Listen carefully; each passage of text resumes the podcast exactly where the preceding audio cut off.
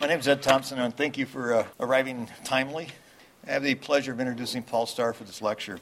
By way of introduction, I'd like to review for a few moments some of the uh, American history of health care. 1798, the Act for the Relief of the Sick and Disabled Seamen marked the beginning of the federal involvement in health care. About a half century later, 1854, President Franklin Pierce vetoes the National Health Bill on the basis that it would unconstitutionally regard health as anything but a private matter in which government should not be involved. Beginning in the early part of the 20th century, President Theodore Roosevelt campaigned as a progressive party candidate on the platform calling for a single national health service. And since then, virtually every president has advocated for some form of national health care. For example, in 1935, the Social Security Act provided pensions and other benefits for the elderly was signed by President Roosevelt, Delano Roosevelt, Franklin D. National health was left out, however, of the final Social Security bill because of his observation of the opposition from mostly the Democratic group in organized medicine and its allies. It was Paul Starr's award winning History of American Medical Practice, entitled The Social Transformation of American Medicine, that I learned that FDR had been planning to push the health care coverage as part of Social Security, but died before he could get it through. It was also in this book that I finally understood the 1943 Wagner Murray Dingell bill and its call for cradle to grave additions to the Social Security Act, including the national insurance measures. The bill never came to Congress for a vote. President Truman in 45 recommended a national health plan. The Roosevelts and Truman were not alone. In 52, Republican President Dwight D. Eisenhower campaigned for a national health insurance. In 65, Lyndon Johnson signed into law the landmark uh, federal health insurance programs known as Medicare Medicaid. In 71, Senator Kennedy offers an health plan. In 74, Nixon proposes a comprehensive health insurance plan. In 93, Clinton proposes the most comprehensive and ambitious reworking of the healthcare system since Medicare and Medicaid. And finally, in 2010, the Democrats, through a very clever strategy of employed parliamentary maneuvers, enabled the passage of what is called the Obama Plan. What Congress passed last March is far from a universal healthcare system and is very different from the government funded coverage of nations like Canada, Britain, Germany, France, and others. Today we have really the opportunity to listen to Paul Starr address us on a uh, topic called Moralities in Conflict How Healthcare Became So Hard of a Problem in America. Professor Paul Starr is uh, professor of sociology and public affairs at Princeton University and co founder and co editor of the American Prospect. At Princeton, he holds the Stuart Chair of Communications and Public Affairs at the Woodrow Wilson School. Professor Starr was awarded the Pulitzer Prize in Nonfiction, the Bancroft Prize in American History, the C. Wright Mills Award in Sociology for his 1982 The Social Transformations of American Medicine. He published the second book on the same topic entitled The Logic of Healthcare Reform and was part of the Clinton efforts to rethink healthcare issues. It's an honor to introduce Paul Starr to you and to have Paul Starr at the College of the Holy Cross. Thank you.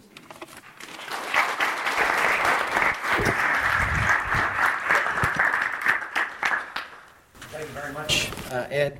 The conflict over healthcare in the United States is as old as a century and as fresh as today's headlines. I want to talk to you today about some of the reasons why this battle has been so persistent in the United States, why we have been fighting about health care for a century in a way that is different from any other Western society. The United States stands out in many ways. And one of those ways is that we have had the most virulent battles over health care of any of the great Western democracies. We've left, as you know, a, a, large number of people without health coverage, just over 50 million, according to the last count. And we spend a great deal more on health care than do other countries. Uh, we spend, according to the latest numbers, more than 17% of the gross domestic product on health care compared to an average of 9% of GDP among the other rich countries in the world. And what is I think especially puzzling about this to me, from the way I look at it, is I, I, I, I first began studying health care in the early 1970s when Richard Nixon was president. At that time, we had about half the number of uninsured that we have today. The levels of spending in the United States were a bit higher, but not all that much higher than countries like Sweden and Denmark and most of the Western European countries.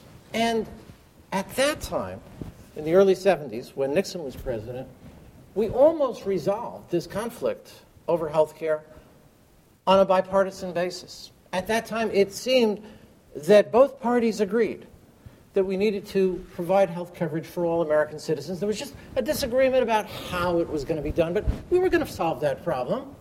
Well, four decades have gone by.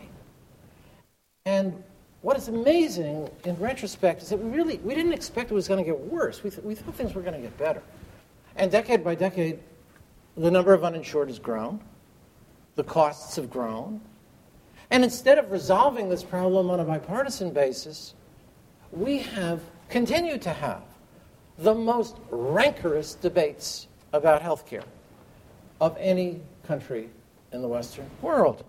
How has that happened? Uh, why is it that in the United States, public responsibility for the cost of health care generates such bitter conflict? That's, that's really the central problem of uh, a book that I've been working on, and I, I really am grateful for the opportunity to be able to come here and talk to you about it and to uh, share with you some of the ideas I have on this subject and to perhaps get some responses and uh, your, your thoughts on these questions. The, the ideological warfare over health care that's been going on lately has its antecedents in the battle over health insurance that took place in the first half of the 20th century in the United States. It was really in that period that the U.S. departed from what became the standard path in other Western countries, which did provide general systems for financing uh, health care. And then, when the United States finally adopted critical tax and health financing policies in the period after World War II, we ensnared ourselves in what I call a policy trap by devising what became an increasingly costly and complicated system that has satisfied enough Americans and so enriched the healthcare industry that it's become very difficult to change. We kind of got ourselves into this by the half measures that we took in that early post war period. Now, escaping from this policy trap has become a politically treacherous national imperative. And hoping to make it less treacherous, to find more support in the center recent Democratic plans and legislation have called for building on and expanding private insurance, which used to be the core element of the Republican p- proposals, back, for example, in the days of Richard Nixon. And the most ambitious of those efforts, as you know, under President Clinton, came to grief. And then, 16 years later, the supporters of health care reform thought they had finally reached a resolution of this problem with the passage in 2010, just last year, of the patient protection, and affordable care. But it doesn't really appear that that legislation has resolved anything. The conflict goes on, and the opponents of the law may very well prevent the major provisions of that law from being carried out before they're scheduled to go into effect in 2014. So, the historical origins of this struggle go back to the defeat of those early proposals in the first half of the 20th century. There were three major campaigns, one right around the time of World War I, another during the New Deal under President Roosevelt, and then in the late 1940s under President Truman. And the failure of those efforts, this is, I think, where we took the key turn, the failure of those efforts led to a series of compromises that benefited different groups uh, to varying extent. So, right after World War I, Congress established a separate hospital and medical system for veterans. Then in the 1940s and 50s, the federal government established a system of tax benefits for people with employer provided health insurance. And then in 1965, Congress adopted Medicare for the elderly, and it established Medicaid for certain categories among the poor. Not for all poor people, but for some poor people. And then there were also a variety of other federal and state programs that targeted particular diseases, particular kinds of problems, and nonetheless, millions of other people got left out, just fell through the cracks. So in the early 70s, we had about 10 to 12 percent of the population uninsured. Now it's up to 16.7 percent uninsured. And I just want to emphasize in talking about that, that's, that's, that's about 50 million people, but that's at any one time. Over the course of a year, about 50% more people, about 75 million people, lose their health insurance coverage for some period, some period during a year. And then, actually, if we look back over a decade, the Treasury Department did a study of this, looking at the period from 1997 to 2006, and found that actually almost half of the non elderly population, 48%, lost health insurance coverage for some period during that decade. In other words, about half the population didn't have health insurance that was absolutely secure. They, they lost, people went through a spell of unemployment for one reason or another, they had no health insurance. And so, as a result of the, and there are lots of other problems with health insurance, not just losing insurance entirely, but not having very good insurance that actually covers most of the costs. And so, as a result of all these limitations, Americans have confronted forms of economic insecurity that are virtually unknown in other countries medical uninsurability, medical bankruptcy, job lock. These are distinctly American problems that people in Canada or Britain or France don't run into because they don't have systems that work like ours. During the last 40 years, the U.S. also became an outlier in healthcare costs. Uh, we're now spending, uh, in dollar terms, two and a half times per capita as much as the average of other rich countries. Now, when I say rich countries, by the way, these are the countries that are in the OECD, the Organization of Economic and Cooperative Development, that compiles data about the, these are the wealthy capitalist countries of the world. Now, since health expenditures vary directly with national income, you would expect the United States to spend more than the average. But we actually spend 42% more than the national income of the United States predicts. In other words, if you looked at this, if we did a nice regression analysis, what we'd see is that the United States is, is off the charts. It's spending a lot more than you would expect given the relative GDP of the United States compared to other countries. Variation in disease rates do not explain those higher expenditures in the United States. Yeah, we have higher obesity rates, but on the other hand, we're lower on other things. And when you look at this, it doesn't, the underlying disease burden of the population is not the explanation for the higher health care costs in the United States. In fact, Americans actually don't get more healthcare services. They don't actually see doctors more often. They don't spend more days in the hospital. They actually don't get more tests. That contradicts what a lot of people think. The big difference between the United States and other countries is not volume, it's price.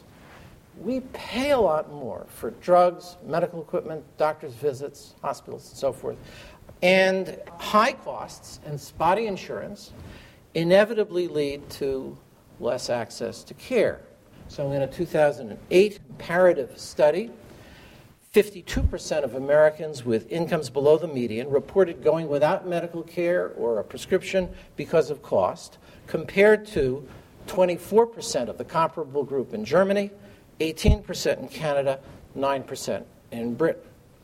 And despite the excellence of American medicine at its best, and no one doubts that, the US system did not show up all that well in international comparisons. So the World Health Organization did a uh, ranking on the basis of various quantitative measures of different healthcare systems, and it found it put the United States 37th among the countries in the world.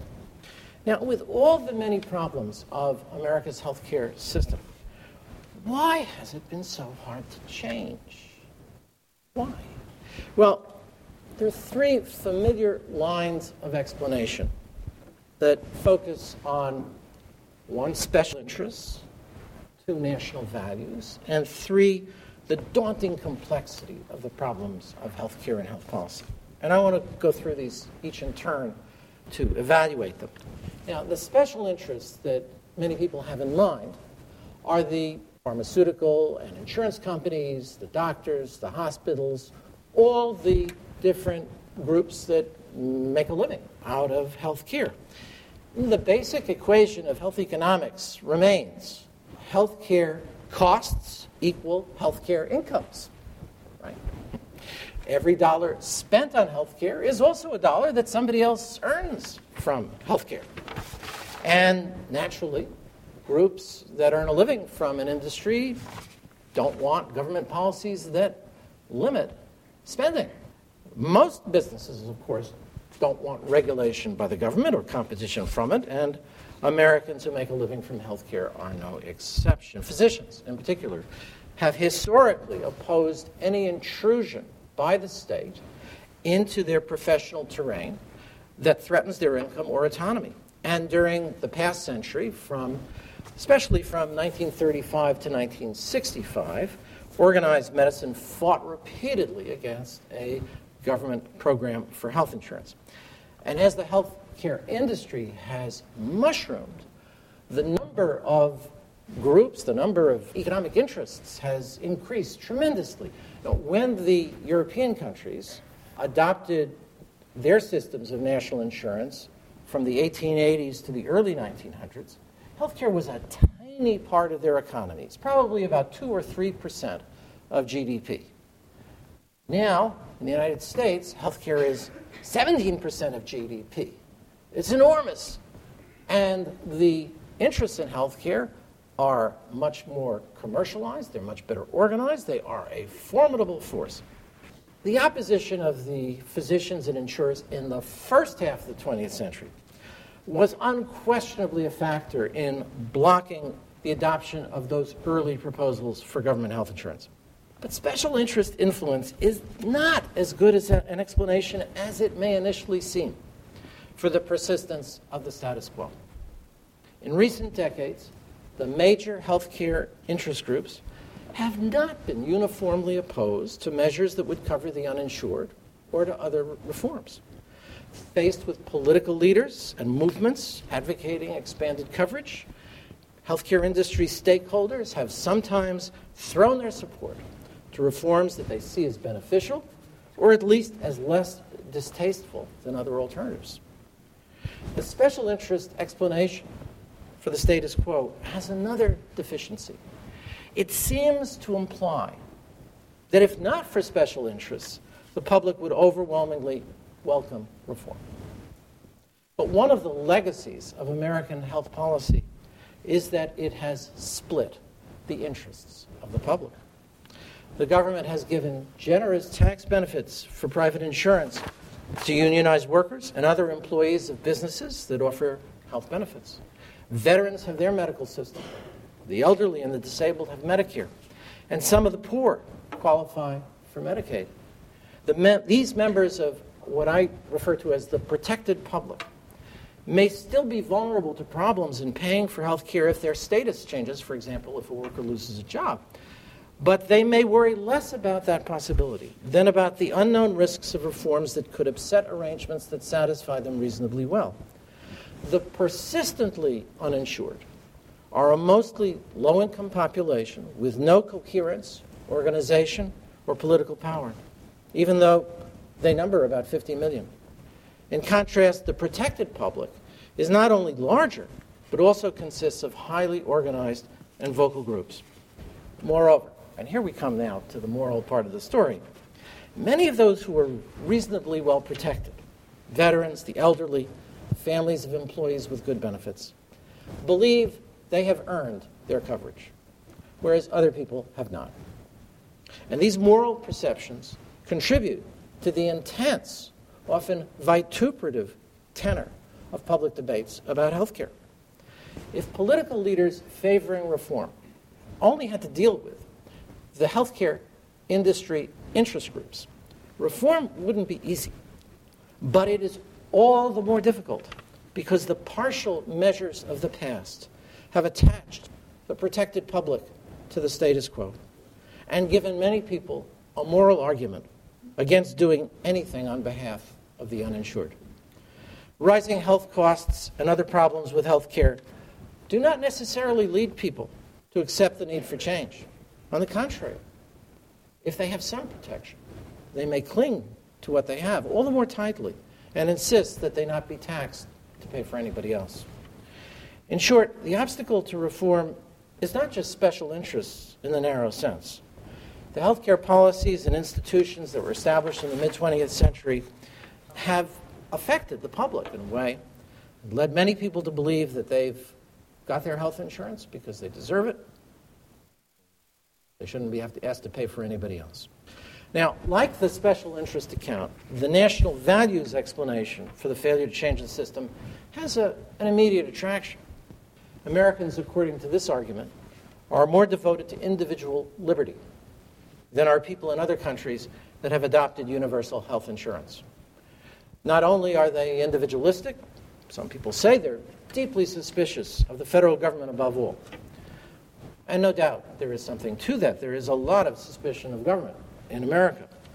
Though it's the anti government attitude on the right that particularly distinguishes the United States from uh, many of the European countries. Conservatives in the United States have been far more anti statist than conservatives in Europe. In fact, conservatives in Europe were often the ones who introduced their universal health insurance systems, by the way. It wasn't, you may imagine it was always socialist, but that's not the case. It was going back to Bismarck, it was often conservative leaders who instituted those systems. Yet, an explanation based on national values runs into difficulties. If the commitment to individual liberty shaped all of our institutions, a lot of things would be different in the United States. For example, laws and social practices might protect personal privacy a lot more strongly than they do in the United States. But in fact, protections of the privacy of personal data, for example, are stronger in Europe than in the United States. And during the past century, American courts have significantly downgraded rights to privacy under the Fourth Amendment. Where privacy rights have come into conflict with concerns about national security, privacy is lost out. Despite these developments, privacy advocates have had great difficulty mobilizing public support for their cause. Their appeals to individual liberty, in fact, to the vision of negative liberty, freedom from government, have been to little avail, despite the fierce devotion we supposedly have to individualism. Or consider education. Now, why isn't the phrase socialized education a part of the American political vocabulary? Well, public schools, paid for through taxes, became established in the United States back in the 19th century when Americans were concerned, among other things, about those dangerous immigrants and the need to Americanize them. And the legacy of those past choices shapes thinking about education today. Parents who want to send their children to a private school still have to pay taxes, however much they may resent it, to support a system of universal public education. To be sure, if Americans had to design an education system from scratch in the current ideological climate, public schools might not be the result. But that is the point. Institutional legacies shape how people apply their values to specific spheres. If we had had universal health insurance introduced in the 1850s, the way we had public schools, people would think totally differently about the subject today. American values also did not prevent the establishment of Social Security, Medicare, and many other programs that demand just as great a departure from traditions of self reliance as does universal health insurance. Americans have found very ingenious ways to reconcile these programs with their values. So even as many say they favor self reliance, they not only accept their Social Security and Medicare benefits, oh no, they, they would be outraged if those were taken away. Moral values are complicated.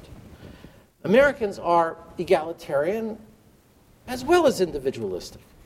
But in healthcare, as in many other areas, their values point in opposite directions. And people do not resolve their ambivalence just through quiet self reflection. Political groups attempt to mobilize widely shared values on behalf of their positions. And especially when an issue festers for decades, political conflict often turns differences in values into well worn scripts of warring ideologies. And that is precisely what has happened in health policy. During the early and mid 20th century, the organized medical profession and the insurance industry shaped a script for thinking about healthcare that elevated their cause from mere self interest to larger concerns about freedom and the American way. And that interpretation had special resonance during the long American conflicts, first with Germany, the Soviet Union, and with Germany again, each of which could be successively identified with socialized medicine. Those battles have left a legacy in the ideas and the language that American conservatives summon when they oppose proposals for government financing of health insurance. In the other rich capitalist democracies, conservative parties generally do not question the basic principle settled long ago in those countries that the cost of health care should be primarily a public obligation. It's not a controversial issue in most uh, you know, in the other Western countries. Only in the United States is public responsibility for health care costs equated with a loss of freedom. With equal passion, those who support broader government responsibility insist that leaving millions of people unable to afford health care is a grievous moral and political failure. At one sixth of the economy, the interests at stake in health care are real enough. But because Americans have raised choices about health care to a high ideological plane, the difficulties in negotiating change have become even greater. So, to the third set of issues having to do with complexity. It's true, the sheer complexity of the American healthcare system also sets it apart from the health systems of other countries. Now, not all countries with universal health coverage have a single governmental plan. But even those with multiple insurance funds, and actually the great majority of them have multiple insurance funds, typically have standardized rules regulating payment and other matters. In contrast, Americans pay for health care through a myriad of different private insurance plans and public programs, each with its own rules and its own paperwork. The resulting complexity has an economic dimension. The administrative costs of American health care are far greater than the costs of other systems with more unified or standardized organization. That's one of the great ironies. You know, supposedly universal health insurance would bring more bureaucracy. The bureaucracy is much greater in the United States than it is in these other countries. The system's complexity also has a psychological dimension. Health insurance is mystifying to many of the sick and their families. And complexity has a political dimension. The intricacies of healthcare finance and policy are hard for most people to follow. Now, some advocates of reform would like to sweep away all the many different private plans and public programs and institute a single governmental system, a single payer system. But that approach threatens to provoke interest group resistance, ideological opposition, and the anxieties of the protected public all at once. Seeking to avoid that kind of provocation, liberal reformers in recent decades have tried instead to build on and modify existing laws and institutions. But that approach necessarily makes their proposals complicated too, opening them up to misunderstanding and misrepresentation, uh, even to the suspicion that they have insidious provisions, oh, death panels, secretly buried deep inside them. Uh, some features of the American healthcare system make it especially difficult for people to understand their own interests clearly. If every family had to pay a lump sum bill every month for health care costs, for health insurance, the system's cost would probably not have grown to the present dimensions. But most of the employed don't make such a payment. The costs of health insurance are typically divided between an employer's share and an employee's share. And even the employee's share is usually taken out of your paycheck before you get it. And most people have no idea how much the employer's share is. Actually, I have no idea how much Princeton's share is of my total insurance bill. Because most employers, in fact, nearly all employers, don't inform their employees how much they are paying into the insurance plan. You only know your share. So you, you have no concept of what the total bill is.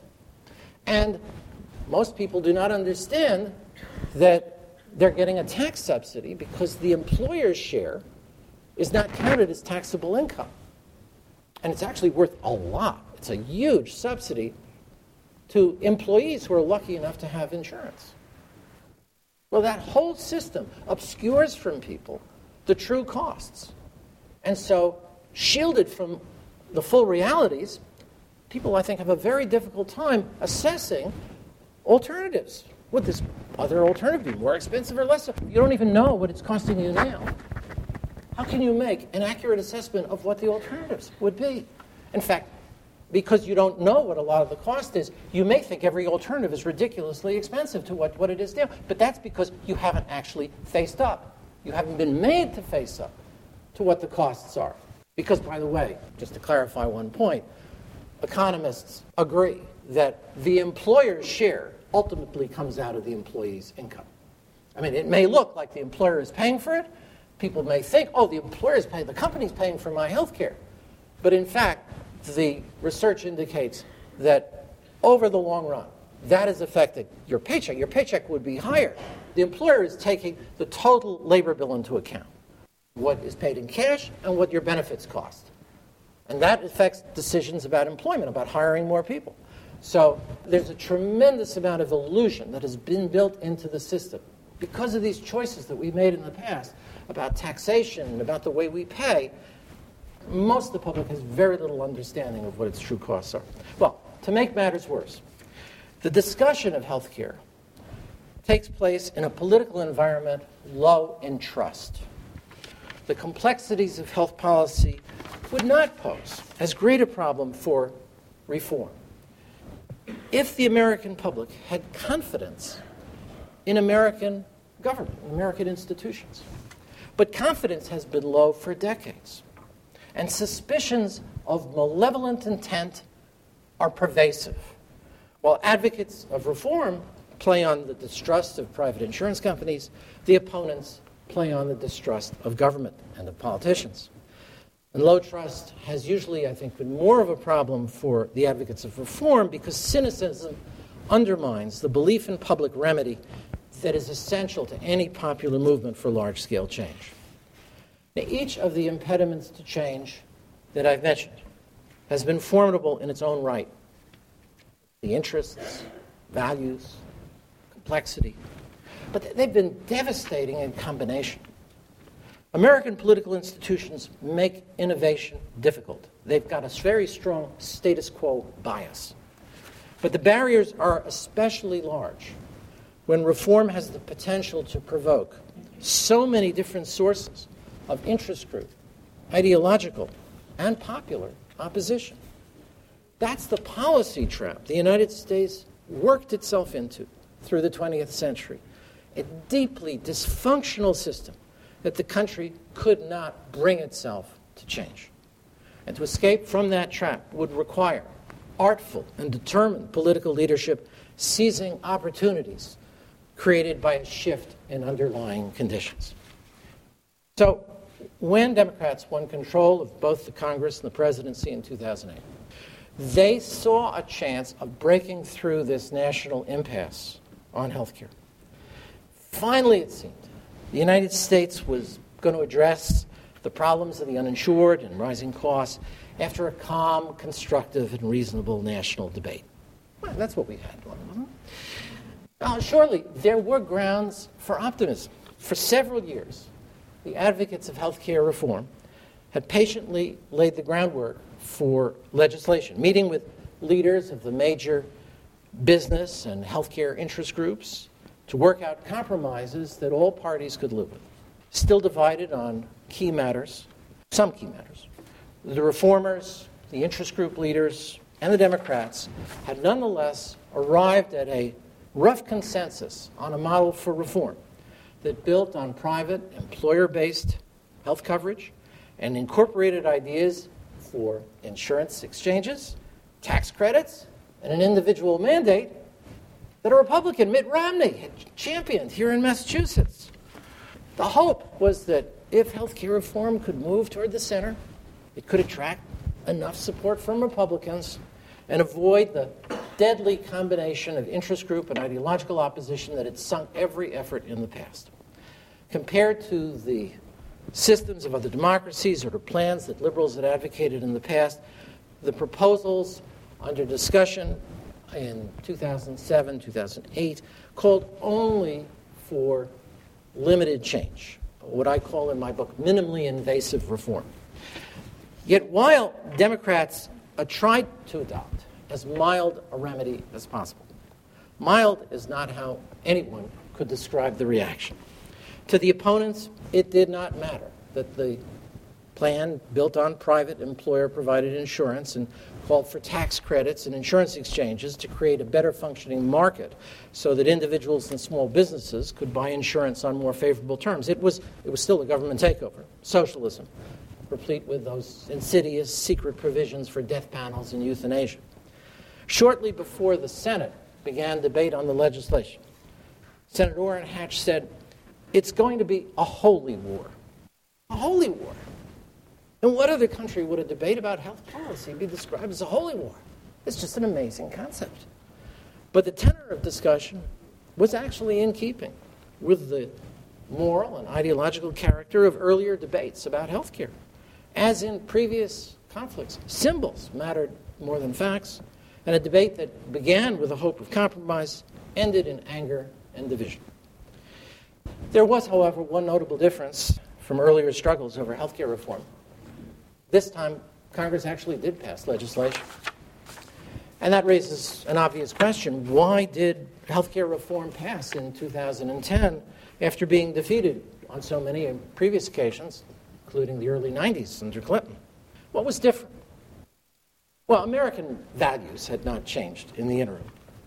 And neither the problems of health care nor the solutions had gotten any less complex.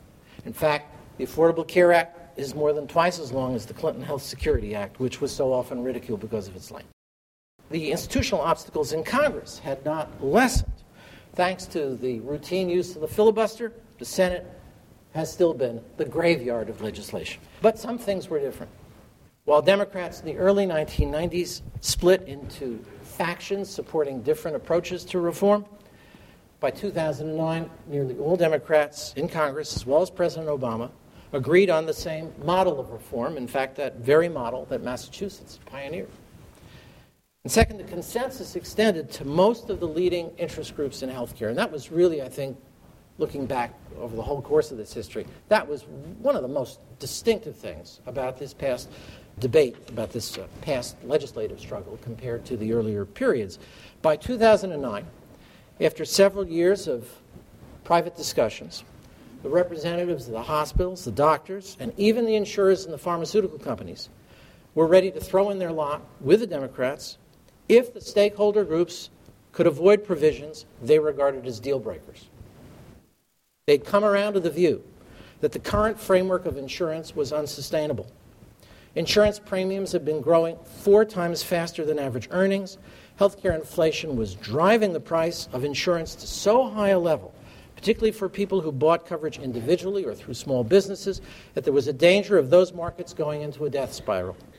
As higher premiums led younger and healthier people to stop buying coverage altogether, the population continuing to insure would get older and sicker, and the cost of insurance would become prohibitive, and it would do severe damage to the industry itself. They reached that conclusion. They switched sides. If there's one thing you can point to that was different, this was it. Their realization that the course was impossible to continue. Now, for the healthcare industry, reform offered a, a viable, stable alternative to the dismal scenarios for the status quo. In rough outline, the grand bargain that, for example, the insurers were ready to accept would require the companies to cover any applicant, regardless of pre existing conditions, at rates not based on the individual's health status, provided the government require everyone to be covered, subsidize those with low incomes, and meet various other conditions. Now, in the end, the insurance industry did not get all its conditions met, and it, and it fought in the very last stages. But by and large, the other interest groups in healthcare were satisfied with the legislation, and they did support it. And that made a tremendous difference in being able to get it passed. But while the interest groups were willing to enter into a compromise, American politics had become far more polarized. The growing ideological divergence between the two parties made cooperation between them more difficult. By the same token, each party had become more homogeneous and therefore more, capable of enacting legislation on its own. That is, if it had a majority in the House and 60 votes in the Senate, and that is ultimately how legislation passed in 2010. But the passage of reform was an uneasy victory. Uneasy because it was the victory of one party over a united opposition that threatened to repeal the legislation the first time it had the chance. Uneasy because many of those voting in favor had been obliged to accept compromises that they didn't like and thought could jeopardize the program's success. Uneasy because public opinion was sharply divided. Uneasy because the law's implementation was left to governors and state legislatures, many of which uh, oppose the law and are fighting it in court. Uneasy because really nobody could be certain that the law could withstand all the attacks on it and lead to a stable and popular outcome. The Affordable Care Act, like the Massachusetts reforms, could have been a bipartisan compromise in another era. Its roots lay in Republican proposals. And not only were Romney's reforms in Massachusetts the immediate precedent, the idea of providing tax credits for private insurance dates back to Republican alternatives to Truman's health plan in the late 1940s and to Republican alternatives to Medicare in the 1960s. The 2010 legislation looks a lot more like Nixon's proposal in the early 1970s than it does what Ted Kennedy was supporting at that time. The individual mandate was introduced in the early 1990s as a conservative idea. It was the central aspect of the Republican Senate alternative to the Clinton plan in 1993. When Romney introduced his proposal for mandate here in Massachusetts, he called the individual mandate, and I'm quoting him directly, this was in the Boston Globe, the ultimate conservative idea, which is that people have responsibility for their own care and they don't look to government. Now, of course, the individual mandate is the very epitome of excessive governmental power. Democrats hoped to find common ground with Republicans by adopting the means of reform that Republicans had advocated in the past. But at the national level, things had changed. Republicans no longer shared the goal of universal health coverage. So that the concessions Democrats made were of no interest. Republicans responded to what they took to be the larger implications and meaning of the new policy.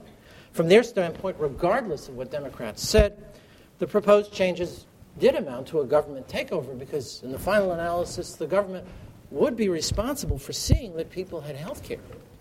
And in the end, this is what our persistent struggle over health care is about. A century after the issue was first raised in the United States, we are still at odds over whether health care is a basic good that is a prerequisite for a free and good life, or whether health care is a good that people need to earn. And too bad if you can't earn it. That was not etched into the American character at the founding of the Republic. It's the result of institutions that have taught many Americans that they have earned their access to health care, to the protection that they enjoy, and other people haven't. And because so many of us cannot agree to that view of health care, we are going to keep it going at this conflict for a long time to come.